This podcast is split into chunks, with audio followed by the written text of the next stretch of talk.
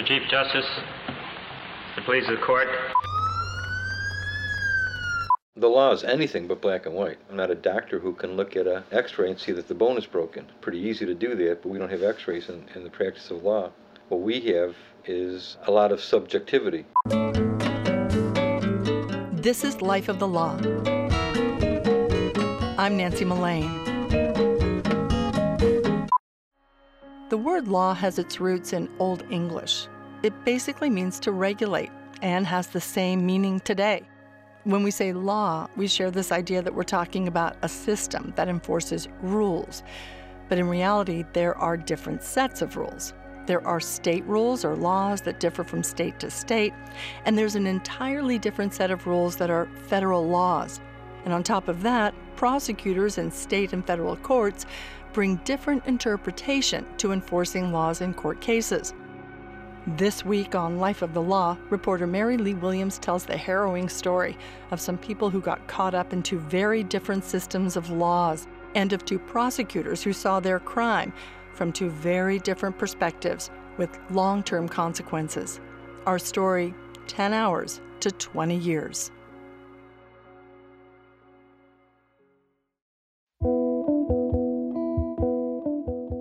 I think it was a standard holiday weekend but nothing out of the ordinary prior to this.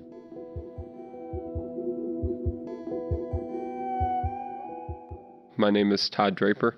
I'm a lieutenant with the Medina Police Department.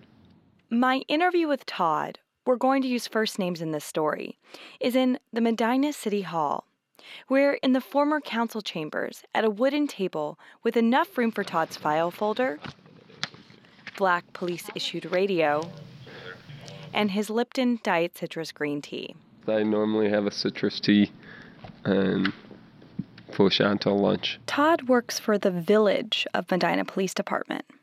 Medina's in western New York, right between Buffalo and Rochester. About 6,000 people live here. The village is a square. On the inside, quaint family homes with front porches. On the outside edges, flat factories line two lane roads. The further out you go, the more farmland and apple orchards you run into. So, we're here to talk about a crime Todd responded to seven years ago. This crime was unusual for Medina, and the case would grow into something even more controversial. It started with a phone call from Todd's girlfriend around 5 in the morning on July 5th of 2010. I assumed something was wrong.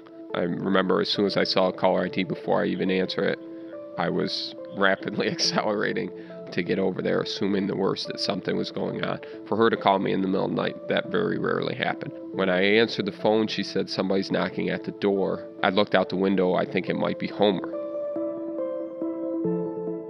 Homer Marciniak, a 77 year old bachelor, was their neighbor. They lived right across the street from Homer on Mead Avenue. So she saw him as he was walking away because nobody answered the door and he was en route to our neighbor's house to knock on their door when I pulled up.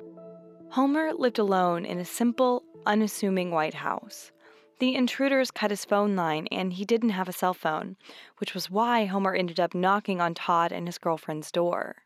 He had a white t shirt on and he had underwear on and no shoes. So that was the first thing that I noticed as I pulled up.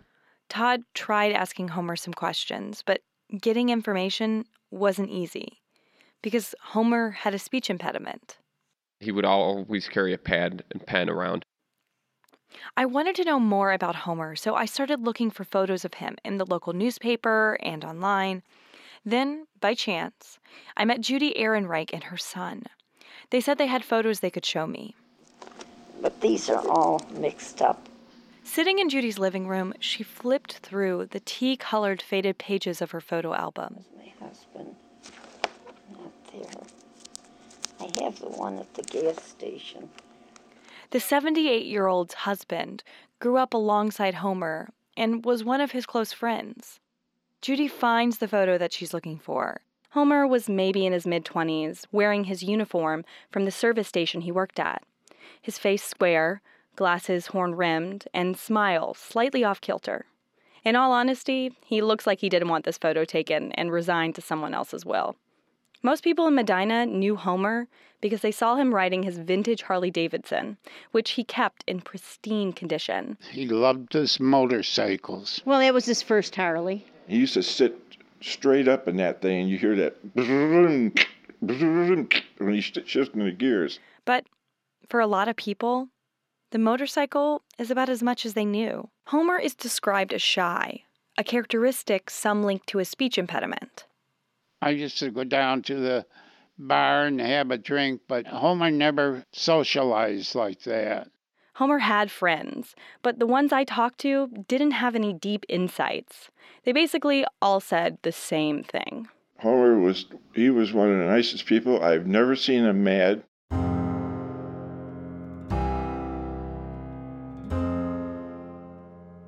A nice, friendly, elderly man in a simple house in a tiny village. It all left the police wondering what happened and why it happened. See, I think that naiveness that he had is what got him in trouble. So, Homer, the man in his underwear, waited in the police car while Todd called an ambulance and his patrol partner. Jose Avila was also on the midnight shift. He got to the scene shortly after Todd. It was July 5th, I remember it. And it was supposed to be the hottest day of the year. And it was. It was like 102 degrees here in Medina. It was really hot. Jose had been the police chief for more than a decade at this point and was hands on, to put it lightly. I took every crime, every issue, every situation in this town, in this community, as personal. I couldn't imagine what poor Homer went through that evening. And to know that his priceless comic book collection had been stolen. Let me repeat that. His priceless comic book collection had been stolen. That's why Homer Marciniak's house was broken into. At approximately 0400 hours, Marciniak woke up. Todd's reading his police statement from that early morning in July 2010. He dug it out of his case file. And got out of bed to use the bathroom. As he approached his second story bedroom doorway, an unknown person wearing a mask struck him in the face, causing him to fall to the ground. The subject tied a t shirt around his face and instructed him not to move. Marciniak estimated that the subjects were in his home for approximately 15 to 20 minutes. While the cops combed over the house, Homer was at the local hospital. Todd and Jose were up all night, and they couldn't rest. Not yet. It was all about trying to figure out who did this. I immediately thought the possibility of outsiders coming in because this was not common. But I reached out to my informants. Some I had to pay 20 bucks, you know, whatever. And they would all t- tell me the same thing. No, I didn't hear about it. And, but I'll, I'll check. I'll call you back. And, you know, you get phone calls an hour or two later. No, nothing. The police needed Homer to help piece together what exactly happened. When he got back from the hospital around 10 a.m., the officers took Homer upstairs to his bedroom, where he had been assaulted. It was kind of overwhelming. You know, he just went through this traumatic incident, had just been to the hospital, and been treated for injuries, and now was coming back to the scene where this had just occurred. And the whole time having to answer questions about it, almost having to relive it. Maybe it was being hit in the face, maybe it was his prized possessions being stolen. Whichever. Walking back into his home and up the stairs to his bedroom, Homer was clearly upset, and he wasn't breathing right. The officers brought him back downstairs gave him a glass of water, and set him down on the couch. Around 11 a.m., Homer is sent back to the hospital. It became apparent to us something was physically happening to him that wasn't right. He needed to get back to the hospital. That was his his personal well-being then became more important than me solving the case, which was way up there. So I realized that look, Homer is more important than me solving this.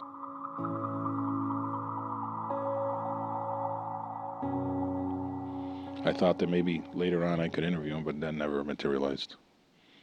He died. On July 5th, around 2 p.m., of a heart attack. A few hours earlier, Homer had left the hospital. He seemed okay. Now, the officer's only witness to the break in was gone, and the criminals were who knows where, possibly miles away. Todd and Jose's job was to identify and arrest the culprits, but their opinion of what had actually happened and what the people who broke into Homer's house were guilty of was, as it turns out, not entirely clear. He would have lived. I have no doubt in my mind that he would have been there July 6th had he had not had this this thing done to him, this terrible crime. The police only had one solid lead a stolen comic book collection.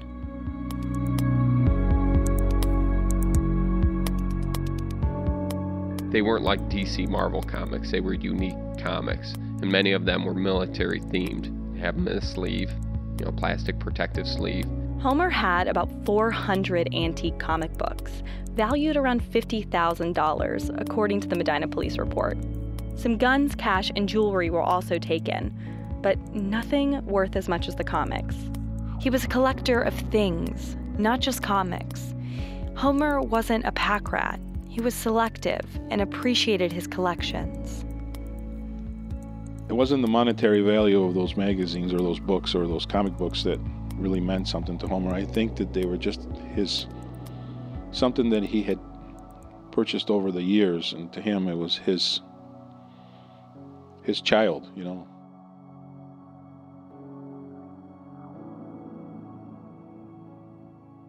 Jose and Todd say they knew what they had to do find the comic books, find the criminals. And it wasn't just the Medina cops working the case, they called in other police departments. But it was personal for these two men. And that's the other thing to this whole case that, you know, you're there with someone for an hour or two and then they're dead because of selfish people. Mm, it's, you know, it stays with you. So they followed leads on their own time, outside of work.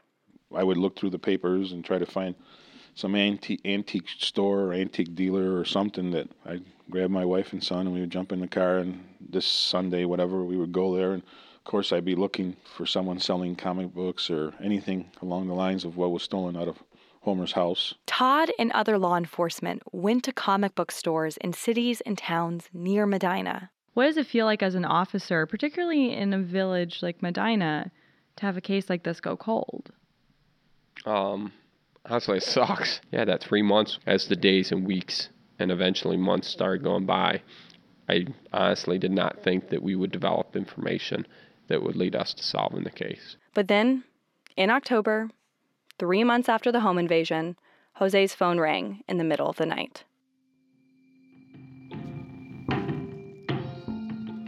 This phone call was the best phone call I got in a long time. I mean, you could have called me and told me that I won a million dollars. I would have rather had this phone call than that. It was the Rochester police station. There was a woman in custody who mentioned something about the old man who died in Medina. The Rochester police officer knew enough to call Jose. I got in a car. I didn't even have my gun belt, my badge, nothing, my wallet, nothing. And I raced at 100 miles an hour to Rochester. I mean, I was that excited that something, maybe. Uh, I always knew that this is how we were going to solve this. This was the break Jose and Todd were waiting for. When I spoke to her at the Rochester Police Department within a minute, I said, This baby is ours. So, in a few days, some of the people involved with the home invasion were rounded up and brought into the Medina police station. One had to be tracked down and brought in from Florida. But in this case, being involved didn't necessarily mean breaking into Homer's house. It didn't even mean being in Medina during the break in. Rico Vendetti, a middle aged, bespectacled Rochester entrepreneur, wasn't in Medina the morning of the break in. I, I call him the puppet master. According to court documents, Rico paid people to steal the comic book collection, effectively bankrolling the operation. But here's the thing the officers never figured out how Rico learned about the comics, but they thought it started with an appraisal or sale. Homer went to Rochester with a list of comic books, and from there, someone learned about Homer having those antique comic books. Turns out, the break in at Homer's place wasn't Rico's only illicit operation. He also ran a shoplifting ring. It works like this he paid people to steal things like thumb drives or breast milk pumps from stores and turned around and sold those items online. We realized that it was more than a single arbitrary home invasion that it was more of an organized crime ring. Joe Cardone is the district attorney for Orleans County, which includes the village of Medina. If the facts warrant somebody being convicted, eh, then I'm going to be balls out trying to do that. He's been the DA in Orleans County for more than 20 years. He's prosecuted a lot of cases. I'll go to, to state conferences of other district attorneys and they'll say, Joe, what? What do you have in the water up in Orleans County? Because you guys have some pretty strange situations. And Joe took the same approach to this case as he does to all of them research and prosecute. That's what Joe does. Clearly, what had happened to him in his home was what ultimately uh, resulted in him having a heart attack and dying. I mean, that would be a logical position for anybody to take. The indictment is dated November 15th of 2010 against Arlene Combs, Donald Griffin, Juan Javier, Albert Parsons, Tricia uh, Terry Stewart, Rico Vendetti, and Timothy Williams. Um, so these eight men and women were charged with burglary, assault, and grand larceny, not murder. Joe didn't think he could prove they murdered Homer beyond a reasonable doubt. Uh, you know, I, I, had learned that earlier in the week, uh, uh, you know, he was having apparently chest pains or some type of complication, and that was well before, you know, uh, the home invasion occurred. So was, you know, his heart attack something that was coming on? Um, you know, was there was he having some health problems that this may have happened anyway? So as Joe began to build his case against the eight people, here's what he knew. First, Homer had a history of heart problems. According to court documents, less than two weeks before the break in, Homer visited his doctor complaining of shortness of breath. Second, after getting stitches at the hospital after the break in, Homer was allowed to return home. His heart checked out, and it wasn't until later that afternoon at 2 p.m. that he died. Third, the coroner performed an autopsy the day after Homer's passing and ruled the cause of death undetermined. And finally, a review of the case read, quote, "The appropriate manner of death is natural." End quote. But, and there's always a but, the final review also read, quote, although there was a likely contributory role, that the causality could not be stated within a reasonable degree of medical certainty. End quote. Meaning the burglary and assault maybe played some role in the heart attack, but it couldn't be definitively proven. So, Joe Cardone, the district attorney, said he couldn't prove murder. That was a hard decision because I think anybody uh, looking at it, and it didn't require much legal training to have that opinion, uh, would think that, wow, this man's home was broken into and he was assaulted early in the morning of July 5th, and he was dead. Why wouldn't that constitute a murder? But how the local DA saw the case and what he could charge the defendants with wasn't the end of the case. Remember how Rico ran a shoplifting ring? Well, he wasn't just selling to people in New York State.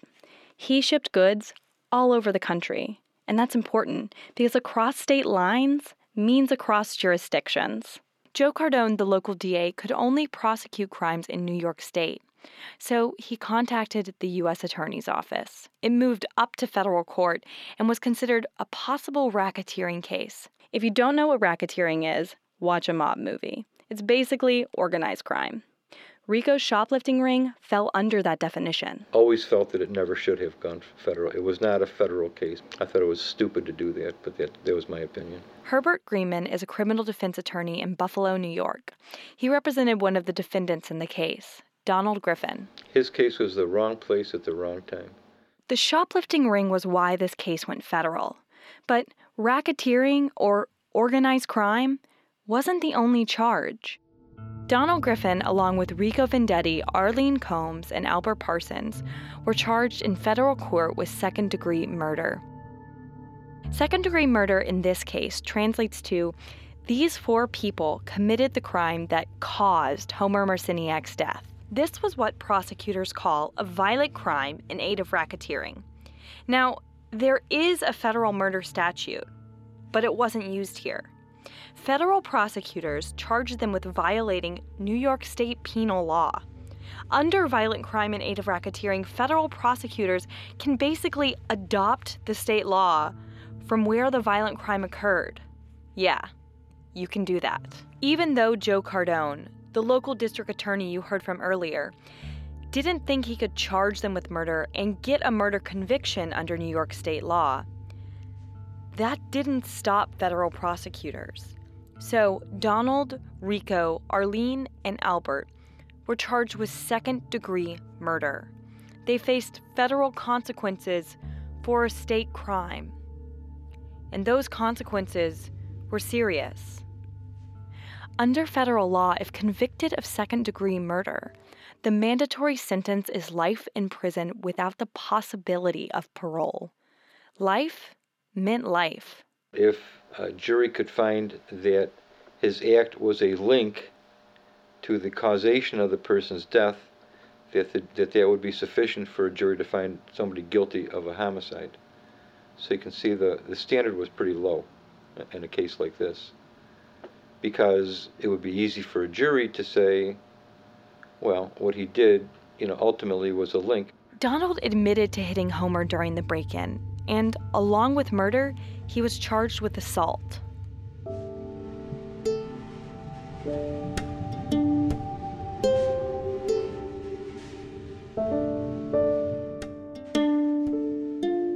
Now, the facts of Homer Marciniak's death didn't change, just the court system and the prosecutors pursuing the case. Herb, the lawyer you just heard from, struggled with key questions. Did the break in and assault cause Homer Marciniak's death? And was it provable beyond a reasonable doubt? If Mr. Marciniak had been a healthy man, he certainly never would have died from what happened from being sort of slapped in the face. The law is anything but black and white. I'm not a doctor who can look at an x-ray and see that the bone is broken. Pretty easy to do that, but we don't have x-rays in, in the practice of law. What we have is a lot of subjectivity. There is no right and wrong. What works is what's right, and what doesn't work is wrong. The U.S. Attorney's Office lined up a medical expert willing to testify that the break in and assault could have caused Homer's heart attack. Herb, Donald's defense attorney, was concerned. We were very worried that out of this case that, that there was a potential that a jury would have found him guilty and he was looking at a life sentence. You know, aside from the death penalty, that's the most serious sentence you can get. There's nothing more serious. And to think that a young man his age could be spending the rest of his life in jail, which is pretty horrific when you really think about it. So imagine trying to argue this case.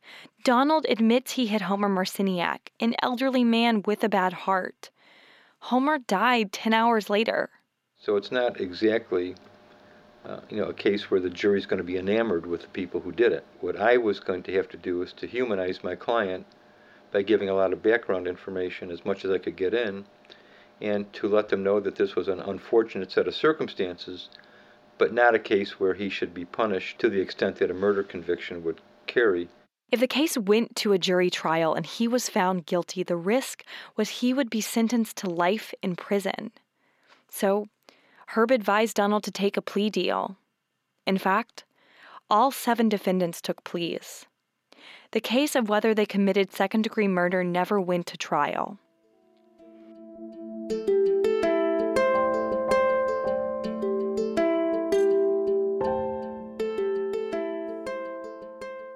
Donald, Rico, Arlene, and Parsons each got 20 years in federal prison, admitting guilt to various offenses. Rico and Arlene Combs, the sole female federally charged with second degree murder, admitted guilt to racketeering. Albert Parsons got 20 years for violent crime in aid of racketeering assault. But Donald was the only one with second degree murder attached to his sentence. When it became definitive that he was going to take the plea and that he was likely looking at a sentence of 20 years in jail, I think the shock of it, of it just hit him all of a sudden, and he broke down when we first started talking about it. That it looked like that's what we were going to do, and for the first time, he cried uh, pretty hard and showed his emotions. He had not shown a lot of emotions up until that point, but then he realized a good part of his life is going to be be spent in jail, and I think he came to that realization, and I think it hurt a lot more than he thought it was going to hurt. So, this whole thing started with a break in to steal a comic book collection, and it ended with a charge of second degree murder, a charge that was never brought to trial and never proven.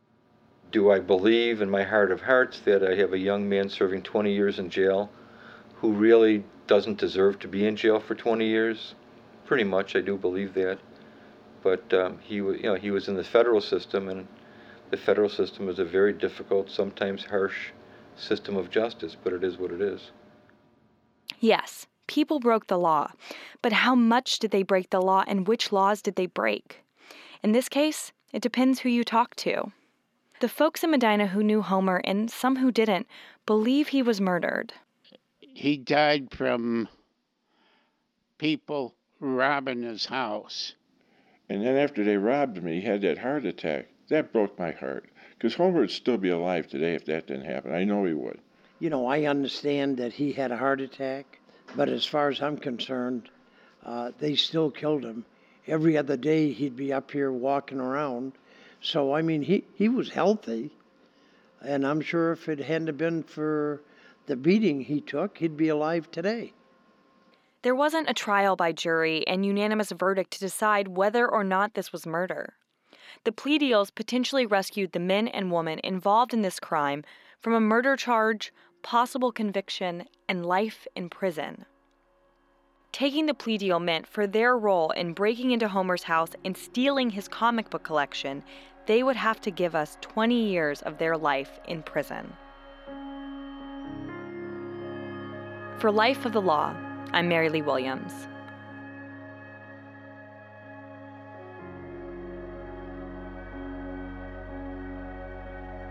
10 Hours to 20 Years was reported and produced by Mary Lee Williams. Tony Gannon senior produced this episode.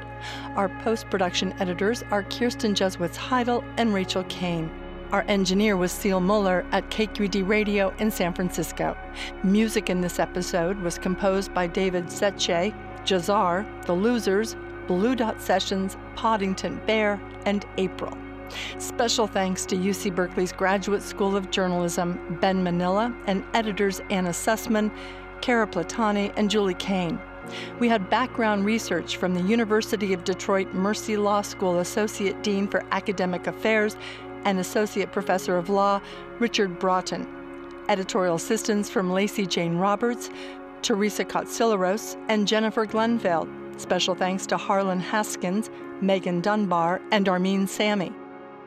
If you like stories about the law but have gotten tripped up by the legal system, tune in to Life of the Law on iTunes. Take a few minutes to post your review, like us on Facebook, and follow us on Twitter. Each time we publish a new episode, we send everyone who's subscribed to our newsletter a behind the scenes look at Life of the Law that includes notes from our reporters and news about upcoming investigative reports.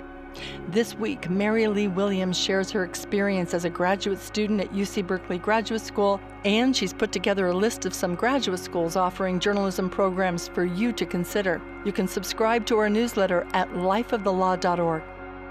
We're a nonprofit project of the Tides Center, and we're part of the Panoply network of podcasts from Slate. You can also find Life of the Law on PRX, Public Radio Exchange. We're funded by the Open Society Foundations, the Law and Society Association, the National Science Foundation, and by you. Visit our website, lifeofthelaw.org, and make a very much appreciated donation. Next on Life of the Law, join us in studio when we talked to one person serving 20 years in federal prison for her part in the crime. Well, they said somebody ended up being home, and I didn't know anything about him being hit until after the fact. But apparently, one of the guys was walking up the stairs and they got startled. That's next on Life of the Law. Visit our website and make a donation to support investigative journalism. Your support is important. I'm Nancy Mullane. Thanks for listening.